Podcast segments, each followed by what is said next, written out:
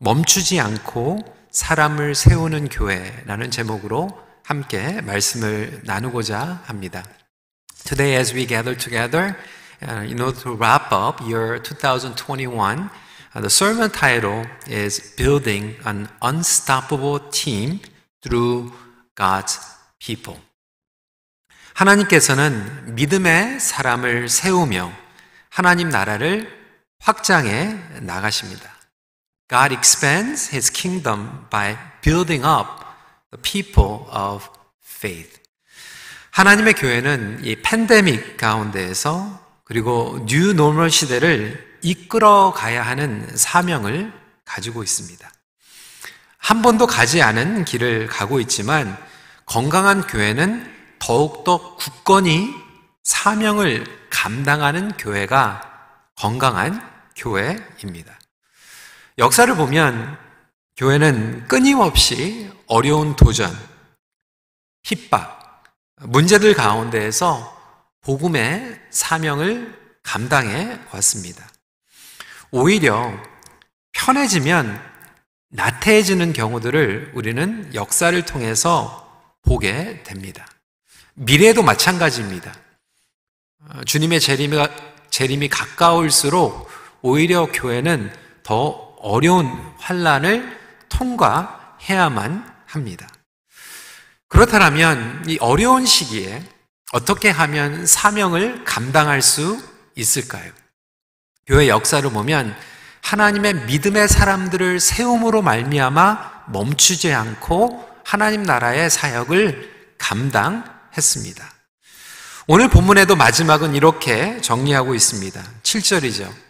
하나님의 말씀이 점점 왕성하여 예루살렘에 있는 제자의 수가 더 심히 많아지고 허다한 제사장의 무리도 이 도에 복종하니라.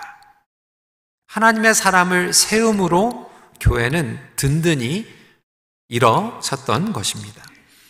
때문에 사람을 세우는 것이 가장 중요합니다. 그러면서도 가장 어렵습니다. 여러분, 이런 얘기가 있죠? 인사가 만사다. 어, 굉장히 많은 의미를 가지고 있습니다. 교회도 마찬가지입니다. 좋은 일꾼들을 세움으로 그 교회, 신앙의 공동체가 든든히 세워져 갑니다. 조직도 마찬가지죠. 사람을 잘 고용하면 어, 조직 그리고 회사가 아름답게 성장을 해나갑니다. 하물며 가정에서도요. 어, 좋은 사람이 하나 들어오면 분위기가 바뀝니다. 반면에 일꾼을 잘못 세워서 전체 공동체가 어려워지는 것을 보게 됩니다. 그렇다면 멈추지 않고 일꾼을 세워야 하는데 어떻게 세워야 할까? 오늘은 세 가지 요소에 대해서 함께 나누고자 합니다. 첫 번째로는 crisis. 두 번째로는 calling. 그리고 세 번째로는 chemistry입니다. 첫 번째 crisis입니다. 위기이죠. 위기를 영적으로 바라보는 사람입니다. 문제는 언제나 찾아옵니다. 위기는 늘 우리와 함께 있습니다. 교회도 문제, 위기를 경험하게 됩니다. 특별히 우리는 지금 팬데믹 가운데에서 위기 가운데 있죠. 지난주에 신문을 보니까요, 미국 교회 다섯 곳 중에 한 곳은 18개월 이내에 어, 문 닫을 위기에 처해 있다라는 그러한 통계가 나왔습니다. 여러분 심각한 거 아닙니까? 어, 기독교 국가라고 하는 이 미국에서도 팬데믹 가운데에서 다섯 교회 중에 하나가 문 닫을 위기 가운데 있다. 음, 한국 교회도 마찬가지입니다. 이 코로나 바이러스 방역 지침 가운데에서 계속해서 갈등과 마찰이 일어나고 있고 심지어는 특정한 교회에서는 어, 사회적인 이슈로까지 나오고 있습니다. 젊은 사람들, 그리고 교회를 안 다니는 사람들에게 손가락질을 받고 있는 총체적인 위기를 맞고 있습니다. 이민교회도 마찬가지입니다. 제가 우리 노회, 노회장으로 섬기면서 작은 교회들, 렌트하는 교회들, 어려운 교회들 굉장히 많이 있습니다. 초대교회에도 마찬가지였죠. 외부적으로 핍박과 환란이 있었습니다. 잘 아는 것 같이 내부적으로도 행정적인 문제와 갈등이 있었습니다. 그리고 나중에 재정적으로도 문제가 생깁니다. 오늘 1절 말씀이 이렇게 시작합니다. 그때의 제자가 더 많아졌는데 헬라파 유대인들이 자기의 과부들이 매일의 구제에 빠짐으로 히브리파 사람을 원망하니 교회가 부흥하고 있었어요. 성장하고 있었습니다. 부흥하면 문제가 없어집니까? 아닙니다. 부흥하면 문제가 더 생깁니다. 갑자기 성장하다 보니 시스템에 한계가 있었습니다. 교회가 소그룹, 작은 교회면 어떻게 보면 서로 다 알게 되죠. 그런데 교회가 중형교회로 그리고 대형교회로 성장하게 되면 모든 성도들을 다 파악할 수 없게 됩니다. 예루살렘 교회가 그 위기에 처했던 것입니다. 당연히 교회 안에서 성도들의 형편을 파악하고 그들을 영적으로 그리고 또 물질적으로 섬겨야 되는데도 불구하고 사도들은 이 성도들의 형편을 다 파악할 수가 없었습니다. 여러분, 소통이 없으면요, 파악이 안 됩니다. 심지어는 부부 사이에도요, 소통을 안 하면 모를 수 있어요. 허니문 스테이지에 있는 부부들이 항상 그 겪게 되는 거예요. 남편이 자기 마음을 몰라준다는 거예요. 근데 나중에 얘기를 해보면 뭐 남편이 아내들을 뭐 일부러 미즈러블하게 하려고 괴롭게 하려고 그런 게 아니거든요. 그냥 몰라서 모르는 거예요. 아, 그래서 저절로 그냥 자연스럽게 그걸 알아가지고 해주면 좋겠는데 라고 기대하는 게 아니라 그냥 솔직하게 소통하는 게 굉장히 필요합니다. I have this need. 자기의 필요한 것, 그리고 마음에 소원한 것, 얘기를 해줘야지 압니다. 심지어는 가족들 사이에서도 소통을 하지 않으면 모르는데, 여러분, 초대형 이 예루살렘 교회에서 어땠을 것 같아요? 당연히 개인적인 형편을 파악할 수 없었던 것이죠. 그래서 위기가 찾아오게 됩니다. 여러분, 초대교회는 기라성과 같은 사도들이 모여 있었던 교회였습니다. 그럼에도 여전히 문제가 있었습니다. 여러분, 명심하십시오. 문제가 문제가 아닙니다. 문제를 어떻게 보느냐가 문제입니다. 위기를 한자로는 어, 두 가지 의미를 가지고 있습니다. 위험하다라고 하는 의미가 있고요. 그리고 기회라고 하는 의미를 가지고 있습니다. 위험을 통해서 하나님께서 우리에게 기회를 주시는 겁니다. 그러니까 믿음이 없는 사람은 위험한 거에 대해서 집중을 하게 됩니다. 그런데 영적으로 분별력을 가진 사람은 위험한 것을 알고 신중하게 행동을 하지만 그곳에 숨겨져 있는 기회를 반드시 영적으로 포착하게 됩니다. 천로역정으로 잘 알려진 존 버니언은 이렇게 이야기를 합니다. 나는 종종 최고의 그리스도인은 최악의 시기에 발견된다고 생각합니다. 여러분 어떻게 생각하십니까? 맞는 얘기예요. I have often thought that best Christians are found in the worst of times. 여러분, 인생에 통틀어서 이 코비드와 같은 때가 없는 것 같아요. 우리 어르신들, 원로 장로님들, 은퇴 권사님들에게 여쭤봐도 이런 일은 아직까지 경험을 못 해보셨다고 합니다. 월스 타임이에요.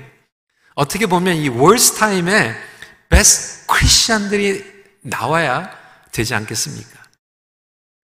하나님의 사람의 기준은 분명합니다.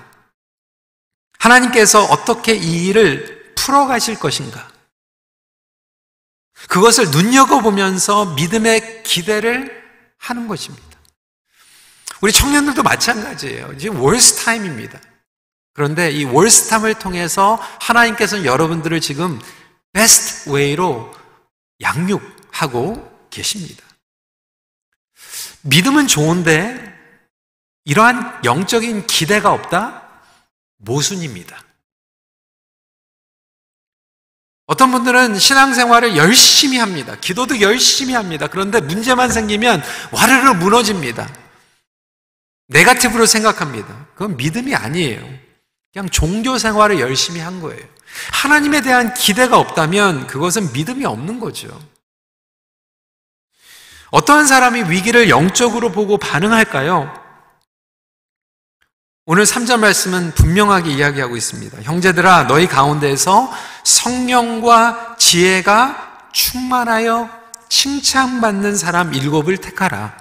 우리가 이 일을 그들에게 맡기고 성령 충만하고 지혜가 충만한 사람들이 위험한 위기를 통해서 기회를 보게 됩니다. 이런 사람들이 영적으로 반응하는 사람들입니다. 여러분, 교회에서도 마찬가지지만 가정에서도 마찬가지예요. 여러분들은 지금 이러한 worst time을 어떻게 영적으로 반응하고 계십니까? 여러분 직장에서, 여러분 커리어에서 어려운 일들이 일어날 때 여러분들은 평소에 어떻게 반응하고 나아가십니까? 두 번째 포인트입니다. calling입니다. 부르심 가운데 우선순위를 분별하는 사람입니다. 그러니까 반응만 하는 것이 아니라 그에 따른 십자가를 지는 것이 하나님의 사람들의 공통점입니다. 그것이 부르심입니다. 핵심에 집중을 하는 것입니다. 오늘 2절 말씀에 예루살렘 교회에 문제가 생겼죠. 사도들의 이야기입니다. 2절이죠. 열두 사도가 모든 제자를 불러 이르되 우리가 하나님의 말씀을 제쳐놓고 접대를 일삼는 것이 마땅하지 아니하니. 그러면서 무엇에 집중을 합니까? 4절입니다. 우리는 오로지 기도하는 일과 말씀 사역에 힘쓰리라 하니. 부르심마다 집중해야 될 부분들이 있습니다. 어, 저는 목회자로서 제가 집중해야 될 부분들이 있습니다. 개인적이고 좀 우스개 얘기지만 사실 저는 음식 쿠킹하는 걸 좀 좋아하는 편이에요. 그래서 시간이 있으면은 어, 부엌에 들어가서 어, 제 아내와 같이 쿠킹하는 걸 좋아합니다. 가끔 그로스리 샤핑 가가지고 저희 성도님들을 이렇게 만날 때도 있는데 저는 굉장히 그걸 좋아해요. 그래서 교회에서 큰 행사가 있으면 우리 권사님들이나 집사님들이 부엌에 계실 때 궁금해가지고 들어갑니다. 어, 그럼에도 불구하고 어, 제가 거기 가가지고 같이 일을 하고 싶지만 어, 설교 준비를 안 하고 자꾸 부엌에서 일만 하고 있으면 어, 그거는 제가 직무를 제대로 하지 못하고 있는 거예요. 오랫동안 이민교회에서 부교육자로 훈련을 받았습니다. 그리고 부교육자가 해야 될 일들이 있습니다. 담임 목회자가 돼가지고 부목사님들이 해야 될 일들을 자꾸 하고 다니면 담임 목사가 해야 될 일들을 집중하지 못하기도 합니다. 그래서 제가 해야 될 일을 온전히 파악하고 그것에 집중하는 것이 매우 중요합니다. 오늘 안수 집사님들, 권사님들을 세우는 날입니다. 안수 집사님들이 해야 될 일들이 있고 권사님들이 해야 될 일들이 있습니다. 서리 집사님들이 하시는 일을 안수 집사님들이 하는 게 아니라 안수 집사님들만 해야 되는 일, 안수 집사님들이 꼭 해야 될 일들이 있어요. 그러니까 장로님들도 마찬가지예요. 저희 교회 장로님들 오랫동안 또 안수 집사님 사역을 하시다가 이제 장로님이 되셔서 일을 하시게 되는데 대부분의 많은 교회가 장로님들이 안수 집사님들이 해야 될 일들을 자꾸 같이 하다 보니까 이것이 중복이 돼가지고 disempowering 되는 경우도 보게 됩니다. 그러니까 장로님들은 장로님들이 해야 되는 사역들을 해야 됩니다. 그리고 다른 사역들은 분담하고 맡기는 것이 중요합니다. 안수 집사님들이 해야 되는 부분들이 무엇입니까? 저희가 3개월 동안 교육하면서 집사는 뭐라고 그랬어요? table attendants예요. 성도들을 자세히 살펴보며 성도들의 필요한 것들을 채워주는 것입니다. 교회 재정을 파악하고 성도님들의 형편을 살펴보면서 집사님들이 그것을 잘 할 수 있도록 집사장이 돼서 안수 집사님들이 먼저 그것을 이니시에 타는 그러한 중요한 역할을 하고 있는 것입니다. 권사님들도 마찬가지예요. 성도들의 영적인 것을 심령을 돌보는 일입니다. 그래서 성도님들의 어려운 것들을 파악하고 그들을 위해서 끊임없이 기도하고 신방하는 것입니다. 이러한 영적인 짐을 책임지는 것을 기쁨으로 여기는 것입니다. 누가 지도자가 되는가? 일을 잘하는 사람이 지도자가 되는 것도 중요하지만 결국은 이러한 영적인 무게, 영적인 십자가를 기꺼이 감당하는 자가 리더가 되는 것입니다. 이 십자가를 감당할 때 결국 신비로운 하나님의 은혜와 능력으로 감당하게 되는 것입니다. 성도들의 안전을 위해서 온라인으로 전화를 했습니다. 하지만 시무장로님들은 나오셔야 되는 거예요. 임직자들 지금 나오셨잖아요. 왜 그렇습니까? 어렵고 위험할수록 우리는 끝까지 남아있는 거예요. 끝까지 지키는 거예요. 이 책임을 감당하고 싶지 않으면 사실 어, 지도자의 직분을 받지 않는 것이 하나님 나라의 덕을 그리고 성도들을 위해서 더 필요합니다. 문제가 일어났을 때 가장 먼저 도망가고 여러분 그 IT에 그 이슈 난 거 보세요. 폭동 일어나니까 대통령이 먼저 도망가 버리잖아요. 그런 대통령 누가 따라가겠습니까? 사람들은 도망가고 위험할지라도 대통령은 남아 있는 거예요. 지도자는 남아 있는 거예요.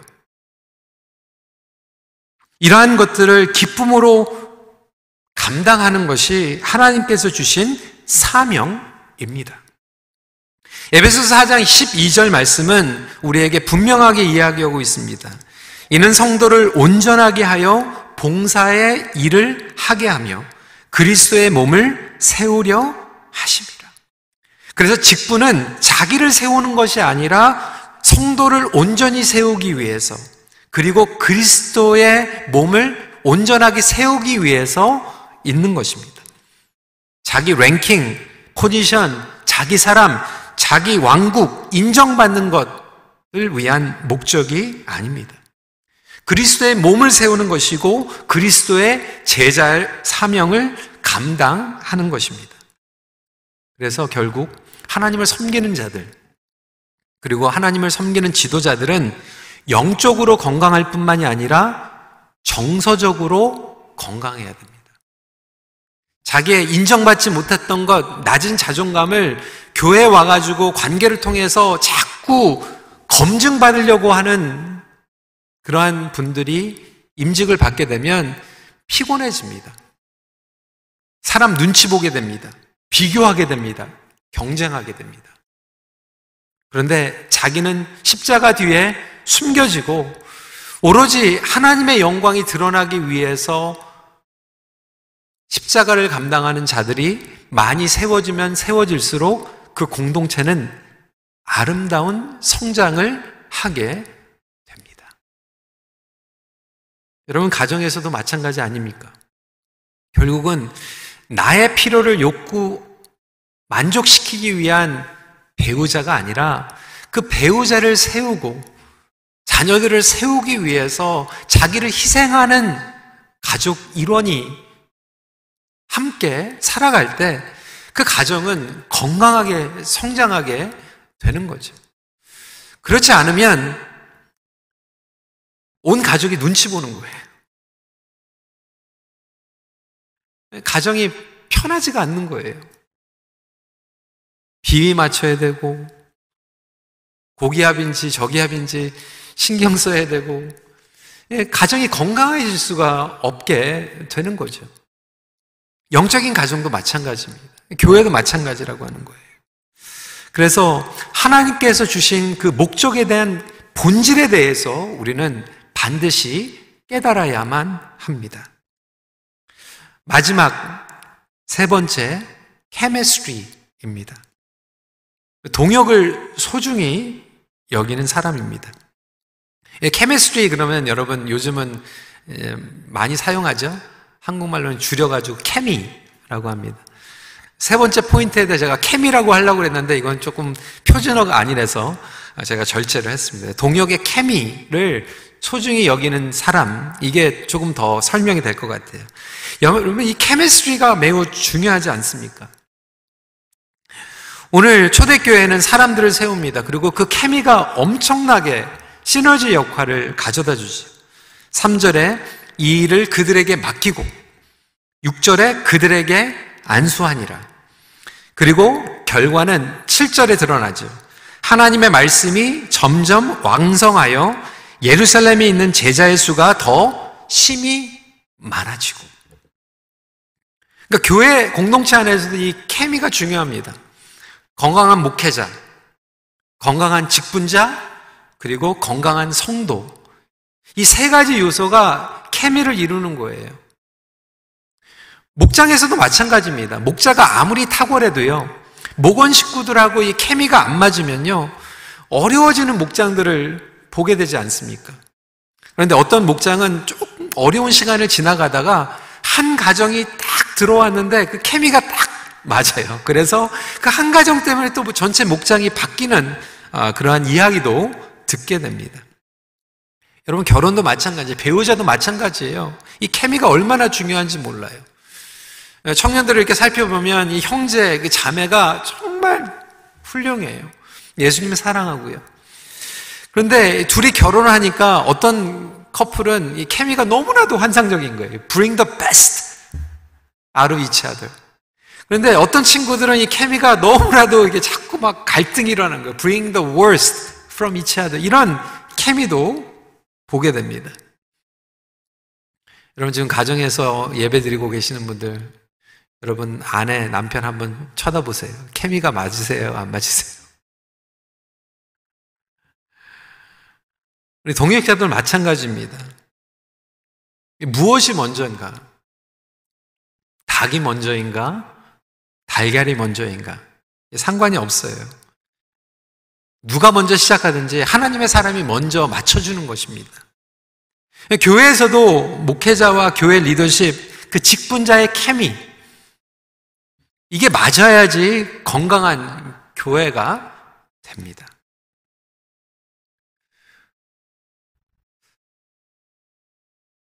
때로는 특히 우리 한국교회에서는 굉장히 모든 것들이 한 사람에게 집중될 때가 많이 있어요. 한 사람이 중요합니다. 그렇지만 그 한 사람이 모든 것들을 다 충족해 줄 수는 없습니다. 여러분, 목회자도 완벽한 목회자는 없습니다. 완벽한 목자 없어요. 모든 것을 다 갖춘 사람 없습니다. 아니, 예수님께서는 모든 것을 다 갖추신 분이었는데도 불구하고 not everyone was happy. 예수님이 공생의 사역을 하는데도 불평하는 사람들 많았고 브레이크 거는 사람들 많았어요. 그러니까 예수님께서 오셔가지고 목회하셔도 항상 누군가는 불편해 합니다. 결국 이 케미가 맞아야 돼요. 교회 직분자들은 결국 손발입니다. 손발이 맞지 않으면 아무리 교회가 복음을 선포하고 진리를 수호한다고 해도 교회는 성장할 수 없습니다. 어려워질 수밖에 없습니다. 결국 교회 모든 직분자들 뿐만이 아니라 성도들이 그 부족한 부분들과 문제와 위기를 영적으로 바라보고 함께 그 손발을 맞춰갈 때 교회는 온전한 성장을 경험하게 됩니다. 얼마만큼 케미스트리가 맞느냐에 따라서 교회의 건강도가 측정이 됩니다. 그래서 누누이 말씀을 드리지만 직분자가 되기 전에 먼저 예수 그리스도의 제자가 되어야 됩니다. 복음의 비밀을 깨닫고 예수님을 따라가는 자들이 직분자로 세워질 때 여러분 어떤 경기도 마찬가지예요. 축구 경기, 뭐 농구 경기 다 보십시오. 혼자 잘하는 스타가 있다고 게임을 이길 수 있는 게 아니에요. 그 케미가 맞아야 되는 거예요. 일반적인 직장에서도 이런 얘기가 있지 않습니까? The right people at the right place.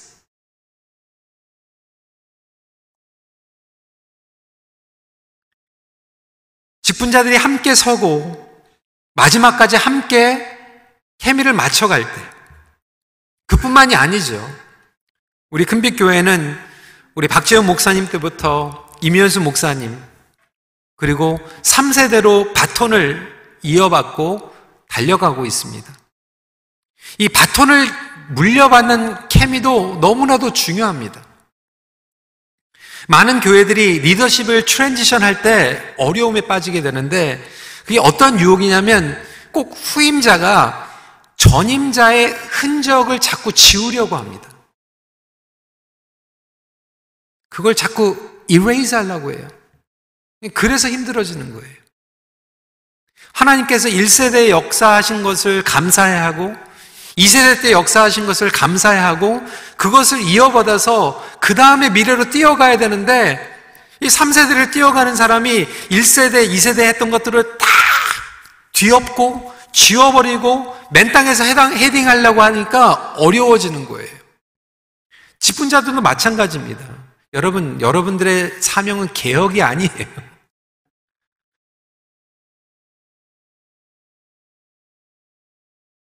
저는 정치 얘기 잘 안 하지만 한국 그 뉴스를 보면 너무나도 안타까워요.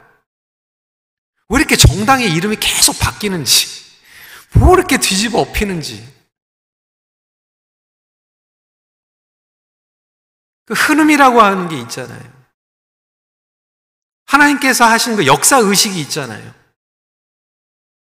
그러니까 그것을 하나님께서 하신 것으로 영적으로 보고 하나님께서 하신 일을 이어받으면 하나님께서 또 앞으로도 사용하시는 거거든요.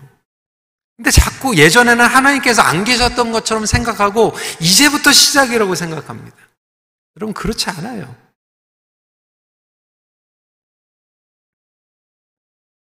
1세대와2세대2세대와3세대 그리고 다음 세대가 이 케미를 맞춰갈 때 그 공동체는 그 가정은 엄청난 저력을 갖게 됩니다. 모든 구성원들이 함께 이어가는 거예요. 따라서 같은 마음으로 세워가는 것이 얼마나 중요합니까? 예전에 우리 이해 목사님께서 한번 그 얘기를 하더라고요. 꼭 오늘날 교회가 현대판 이 풋볼 게임을 보는 것 같다. 20%의 선수들은 막 죽어라 하고 그냥 팔다리 다쳐가면서 그냥 필드에서 뛰어가고 있고 80%의 관중들은 비만증에 걸려가지고 그냥 막 뒤에서 구경만 하고 있는 사실 직분자들이 뛰는 것으로 끝나는 게 아니라 모든 성도들이 뛰어갈 때 가정에서도 똑같이 적용이 되죠. 성도 여러분, 교회는요, 사적인 모임이 아닙니다. 소셜 클럽이 아닙니다. 그리스도의 몸입니다. 서로를 섬길 때 역동적으로 성장하는 유기체 되는 것입니다. 예수님께서 우리에게 주신 복음적인 사명을 감당하기 위하여 함께 헌신하신 운명적인 공동체의 일원이 되는 것입니다. 그러기 위해서 가장 위대한 동역을 우리는 붙잡아야 됩니다. 가장 위대한 동역은 무엇입니까? 예수님과의 동역입니다. 예수님과 케미를 맞추면요. 어, 부부가 케미가 맞고요. 가족이 케미가 맞고 부서가 호흡이 맞고요. 결국 교회 공동체가 호흡이 맞게 됩니다. 수천 명, 수만 명이 케미스트리가 어떻게 맞습니까? 결국은 시작 버튼은 실마리는 예수님과 케미를 맞추는 거예요. 성도 여러분, 여러분은 1년 동안 예수님과 어떻게 호흡을 맞춰 오셨습니까? 지금은 어떠한 자세로 예수님과 동행하고 계십니까? 결국 예수님과 동행하는 사람들이 다른 사람들과 동행할 수 있는 거예요. 예수님과 동행하지 못하는 사람들은 심지어는 내 배우자와도 동행 못하는 거예요. 영적인 것을 터치해 줄 수가 없는데 어떻게 동행을 합니까? 교회 공동체 안에서도 그래서 성령과 지혜가 충만한 사람들이 다른 사람들을 섬길 수 있게 됩니다. 특별히 오늘 임직 받으시는 분들 3개월 동안 훈련 받았습니다. 네, 여러분 이제 시작이에요. 어, 염려가 되는 것은 이제 끝났다고 생각해요. 여러분 끝난 게 아니에요. 시작입니다. 하나님께서는 우리를 성령 충만함으로 부르십니다. 예수님과 함께 호흡하며 움직이는 공동체는 어떠한 위기, 문제, 난관이 와도 감당하고 이겨내며 하나님 나라를 확장해 나아갑니다. 그 말씀을 붙잡고 오늘 임직 받으시고 오늘 가정에서도 지금 이 위기와 어려운 가운데서도 하나님을 기대하고 하나님과 부르심 가운데에서 본질에 충실하며 그리고 가정에서 공동체 안에서 케미를 만들어가는 저와 여러분들이 되시길 주님 이름으로 축원합니다. 말씀을 마칩니다. 멈추지 않는 성령의 역사는 모든 성도를 세워 가십니다. 같이 기도하겠습니다. 시간에 오늘 말씀을 붙잡고 나아가면서요. 오늘 임직자들에게만 주어진 말씀이 아닙니다. 여러분 가정에서 이렇게 기도했으면 좋겠어요. 여러분 가정에서는 지금 어떠한 위기 가운데 계십니까? What is a crisis? What are some of the difficulties and challenges that you are facing? 하나님의 사람이라고 하면 그것을 하나님의 divine opportunity로 볼 수 있는 거예요. 하나님 이 문제를 통해서 어떻게 역사하실지 기대합니다.